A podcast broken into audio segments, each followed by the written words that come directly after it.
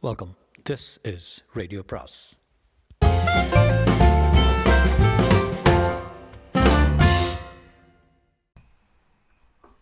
சுஜாதாவின் ஊஞ்சல் நாடகம் பாகம் ஆறு.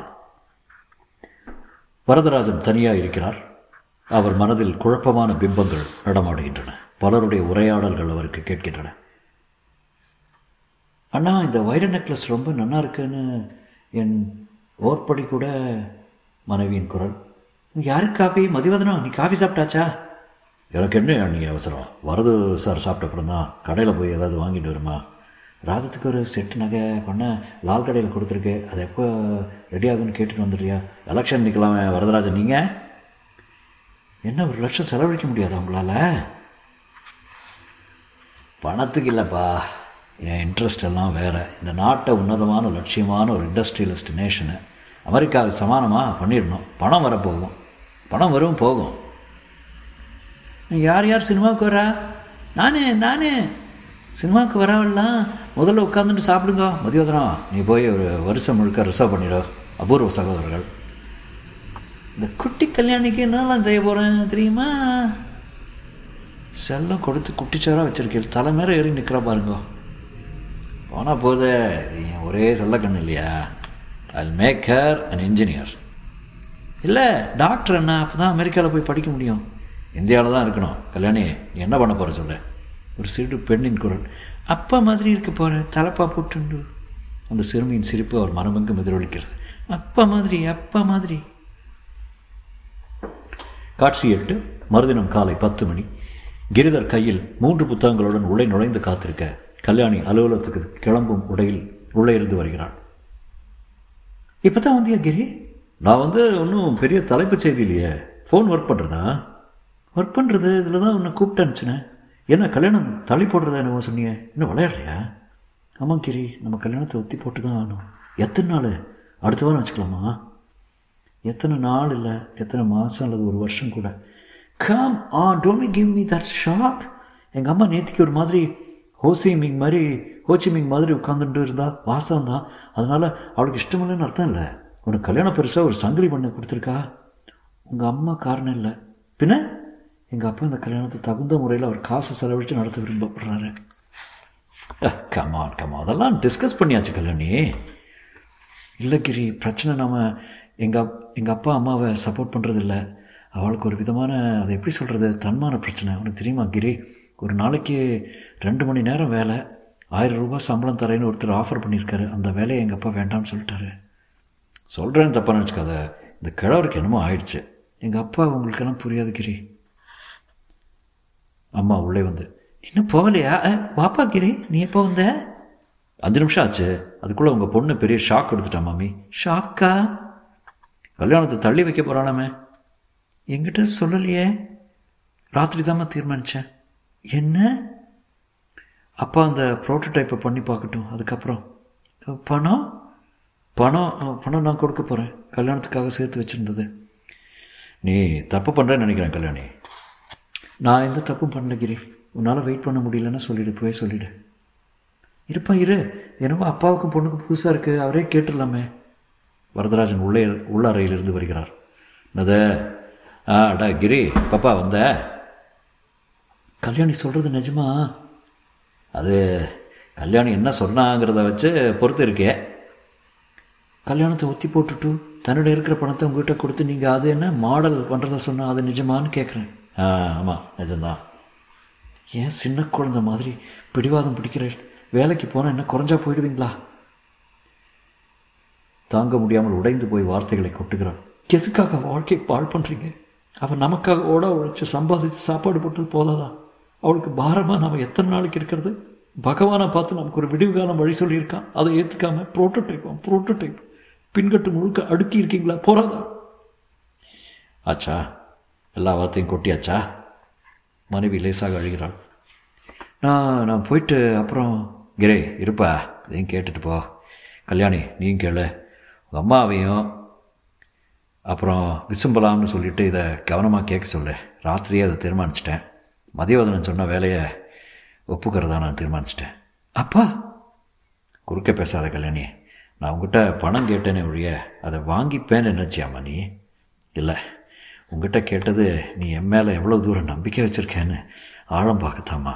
நீ பளிச்சுன்னு உடனே எடுத்துக்கப்பா நாளைக்கே ட்ரா பண்ணி கொடுக்குறேன்னு சொன்ன அப்போவே நிரூபிச்சிட்டேன். யோ மை டாரர் அந்த நம்பிக்கை போதுமா எனக்கு? நான் வேற யாருக்கு நிரூபிக்க வேண்டியதில்லை. என் மேலே நம்பிக்கை வச்சுக்கிற ஒரே ஒரு ஜீவன். நீ இருந்தால் போதும் எனக்கு. நீ சந்தோஷமாக இருக்க போகிற அதில் நான் குறுக்கிட விரும்பல. எந்த காரணத்தை முன்னிட்டும் கல்யாணத்தை தள்ளி போடாதீங்க.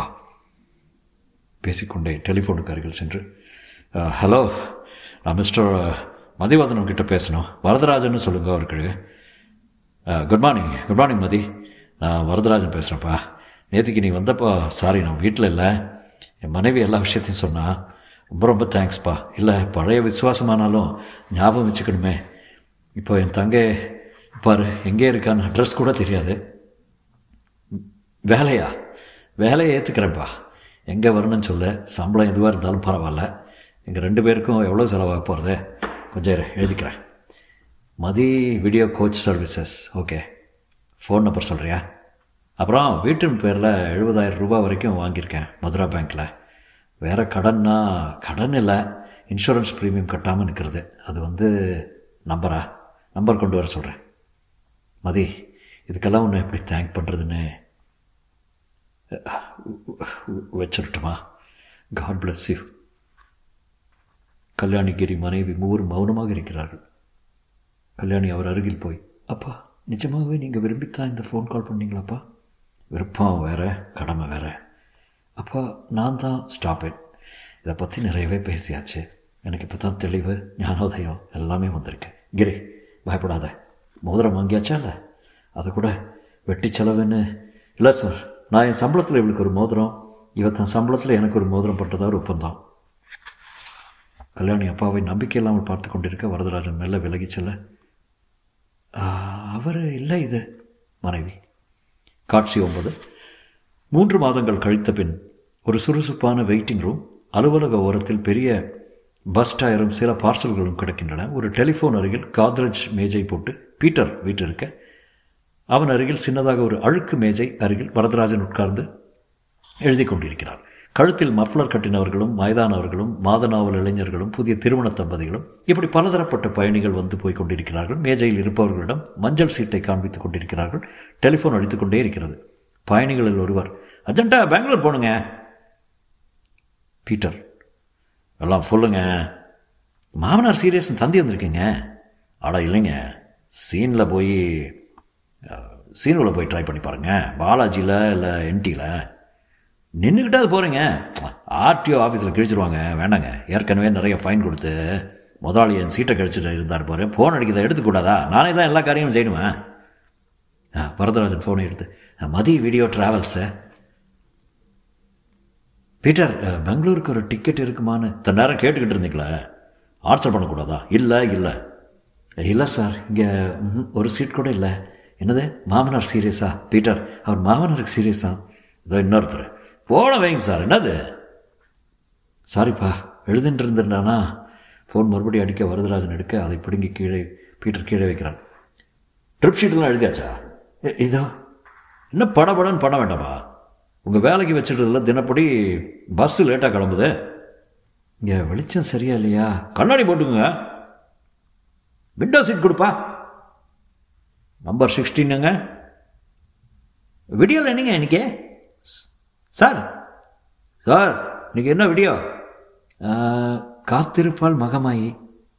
ஓச்சுரா உங்களுக்கு வேறு எதுவும் கிடைக்கலையா? இப்போ பைரட் வீடியோ போட்டால் பிடிச்சிடுறாங்கப்பா. என்டியில் அக்னி நட்சத்திரம் பறக்குதே? சாகுராக்கி வந்து சர்வீஸ்க்கு வந்தோம் பாரு நேரத்தில் கிளம்புறதும் இல்லை நாளைக்கு திரும்ப வர்றது. என்ன விடியோ? காத்திருப்பால் மகமாயி இல்லை பாண்டவர் வனவாசம்? மற்றொரு பயணி வரதராஜனே பார்த்து கொண்டு சார் நான் உங்களை எங்கேயோ பார்த்துருக்கேன். நீங்கள் வரதராஜன்ல? இல்லை. ஒரு பேர் வரது சார். அதானே பார்த்தேன் அவராக இருக்க முடியாது. என்ன ட்ரிப் ஷீட் வீடியோ? ரெடியா இதோ ஒரே நிமிஷம்ப்பா டிரைவர் உள்ளே வந்து நையா நடத்துறீங்க? ஆஃபீஸை ஒன்பதரைக்கு விட்டா தானே காலையில் ஒரு ட்ரிப் அடிக்க வேண்டிய ரெடியாக இருக்கும் ஏன் பீட்டர் ரெண்டு மாதம் ரொம்ப லேட் ஆகுது? பீட்டர் வரதராஜனை பார்த்து எல்லாம் புது புது ஆசாமிகளை போட்டு சாவடிக்கிறாங்க முதலாளி. ஆ? என்ன ரெடியா இல்லையா? ஆயிர வரதராஜன் காதிய காகிதங்களை அடுக்க முடியாமல் இங்குமங்கும் சிதற வைத்ததை சேகரித்து நடுங்கும் கரங்களிடம் உடன் பீட்டரிடம் கொடுக்கிறார். அவருக்கு இந்த சூழ்நிலை முழுவதும் பழகவில்லை என்பது தெளிவாகிறது. பீட்டர் வரதராஜன் தயாரித்த அந்த ட்ரிப் ஷீட்டை பார்த்து நாசமாக போச்சு. நான் உங்களை என்ன சொன்னேன்? என்ன? ஃபோர் ஃபோர் ஃபோர் செவனுக்கு ஷீட் எழுத சொன்னால் ஃபைவ் சிக்ஸ் எயிட் நைனுக்கு பண்ணியிருக்கீங்களா டிரைவர் பொறுமை எழுந்து யோ கிழவா சரியா இருந்துச்சு. தொழில் கற்றுக்காம இதுங்க எதுக்கா வர்றீங்க சாவுகிராக்கி இவர் நாற்பத்தி நாலு நாற்பத்தி நாலு தான் முதல்ல போகிறதா சொன்னார். ஐம்பத்தாறு எண்பத்தொம்பது சொன்னார் அது ஷெட்டில் கிடக்குதே. பரவாயில்ல இப்போ என்ன ஆயிடுச்சு? மறுபடியும் இன்னொரு தடவை. நீ பண்ணிக்கிட்டே இரு. நான் போய் சேர்றதுக்கு எட்டரை மணி ஆகும். நாளைக்கு ஒசூர் ட்ரிப் போச்சு. பீட்ரு இரு இரு உனக்கு இருக்குது. ரோதனை எங்கே பிடிச்சி வந்தீங்க? இந்த மாதிரி ஆளுங்கள் எல்லாம் ஜாஸ்தி பேசாத முதலாளிக்கு வேண்டப்பட்ட ஆள். அதே முதலாளி தான் ஏன் ஓசூர் ட்ரிப் அடிக்கலன்னு கேட்குறாரு அவருக்கு அதுக்கெல்லாம் டைம் எங்கப்பா? பீட்ரு இந்த முறை அவரே கேட்டார். விஜயதசமிக்கு வந்தார் பாரு. என் பேர் என் பேரில் பழைய போட்டுருங்கப்பா. யார் மேலே போடுறது வண்டி லேட் ஆயிடுச்சுல்ல யோ பேசாமல் இந்த வயசில் ஊரில் இருக்கிறத விட்டுட்டு ஏன் ஏன் இங்கே வந்து என் கழுதாக இருக்கிற?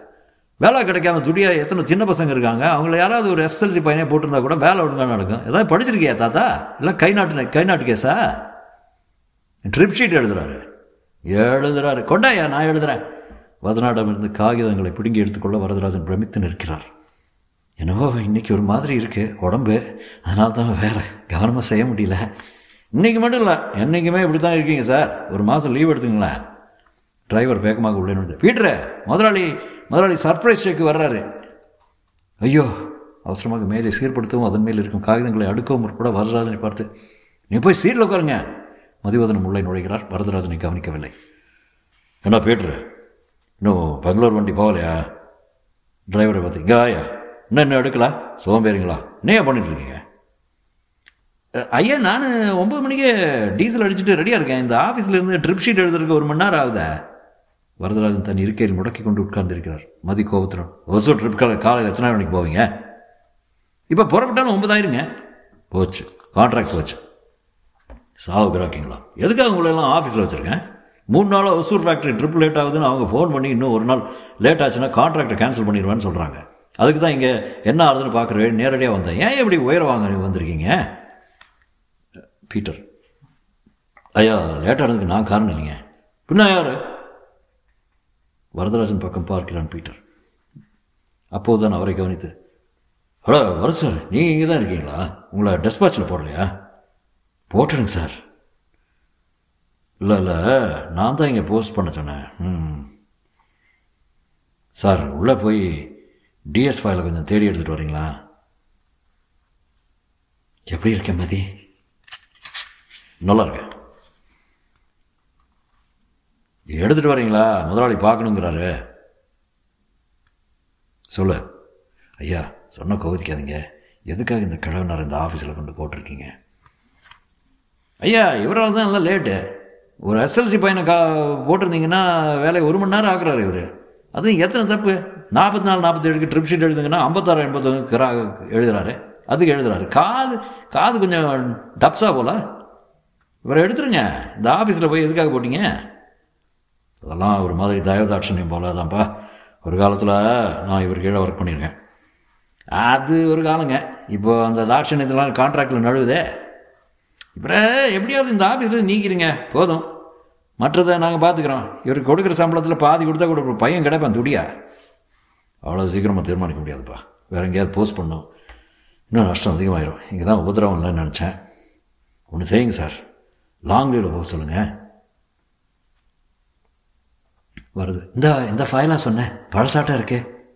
வருது சார் எப்படி இருக்கீங்க? எல்லாம் உன் தயவில்லைப்பா நாற்பத்தி நாலு நாற்பத்தேழு ஐம்பத்தாறு எண்பத்தொம்பது ஒரே குழப்பமாக இருக்கு. வருது சார் கொஞ்சம் உங்கள் கூட தனியாக பேசணுமே. ஆ பேசலாமே. பீட்டர் போ வேலையை பாருங்கள் வண்டி அனுப்ப. அவர்கள் போக இருவரும் தனியாக இருக்கிறான் உடம்பு சரியில்லையா உங்களுக்கு?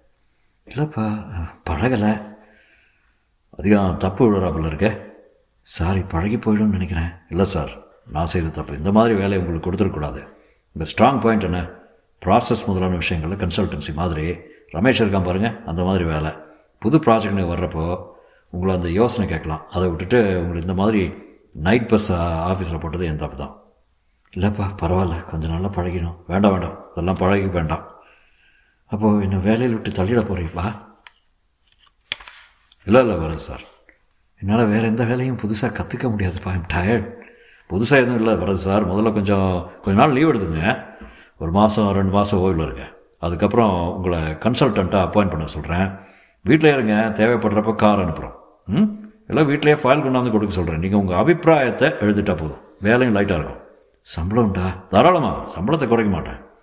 அப்படின்னா நாளையிலேருந்து நான் இந்த ஆஃபீஸ்க்கு வர வேண்டாமா? ஆமாம் லீவில் இருக்கணும். ஆமாம் அதுக்கப்புறம் என்ன கன்சல்டண்ட்டாக நியமிக்க போகிறேன் அப்படித்தான். சம்பளம் பாட்டுக்கு வந்துட்டுருக்கோம் ஆமாம் எதுக்கப்பா இப்படி என்ன அவமானப்படுத்துகிற அவமானமா? கிழவா உன்னால் ஒரு பிரயோஜனமும் இல்லை. வீட்டுக்கு போன துரத்தாமல் எதுக்காக இப்படி மறைமுகமாக பிச்சை போடுற? சேச்சா என்ன சார் இப்படி சென்டிமெண்ட்டாக பேசுகிறீங்க வர சார். யாரும் யாருக்கும் பிச்சை போடல. உங்ககிட்ட வேலை வாங்கிட்டு தான் சம்பளம் தர்றேன். சும்மா இல்லை. வேலைங்கிறது உபத்திரவம் இல்லாமல் சும்மா இருக்கிறது அப்படித்தானே? அப்படி யார் சொன்னாங்க? ரெண்டு மாதம் லீவுன்னு கட்டாயமாக அனுப்புறியே. சரி அது உங்களுக்கு பிடிக்கலன்னா நாளைக்கே கன்சல்டன்சியை துவங்கிடலாம் அதாவது வீட்டிலேயே ஆமாம் வெற்றி சிரிப்புடன் வரதராஜன் உனக்கு எப்படி தேங்க்ஸ் சொல்கிறதுன்னு தெரியல. எதுக்காகவோ எனக்கு வெட்டியாக சம்பளம் கொடுக்குறேங்கிற. இல்லை சார் நீங்கள் வேணாங்க பாருங்கள் உங்கள் திறமையை எப்படி உபயோகிச்சுக்கலாம்னு. ம் திறமை. பீட்டர் உள்ளே வந்து ஒரு வழியாக பெங்களூர் வண்டியை அனுப்பிச்சிட்டாங்க. அப்புறம் நான் சொன்னது பீட்டர் நாளையிலேருந்து நான் வரப்போகிறதில்ல பீட்டர் சந்தோஷம் மறக்க இல்லாமல் அப்படியா? மதியை பார்க்குறேன். ஆமாப்பா சாரை வேறு ஆஃபீஸில் போட போகிறோம் அதாங்க நல்லது. இந்த ஆஃபீஸில் இவர் சரிப்படல. எந்த ஆஃபீஸுமே சரிப்படாதுப்பா. அதனால தான் வீட்டிலையே அப்புறம் பேசிக்கலாம் வரேன் சார். வரேன்ப்பா பீட்டர். இருங்க வண்டியில் கொண்டு வர சொல்கிறேன் இல்லைப்பா வேண்டாம். போகிறார். போகும்போது மிகவும் அயர்வுடன் நடக்கிறார். நல்ல மனுஷன்.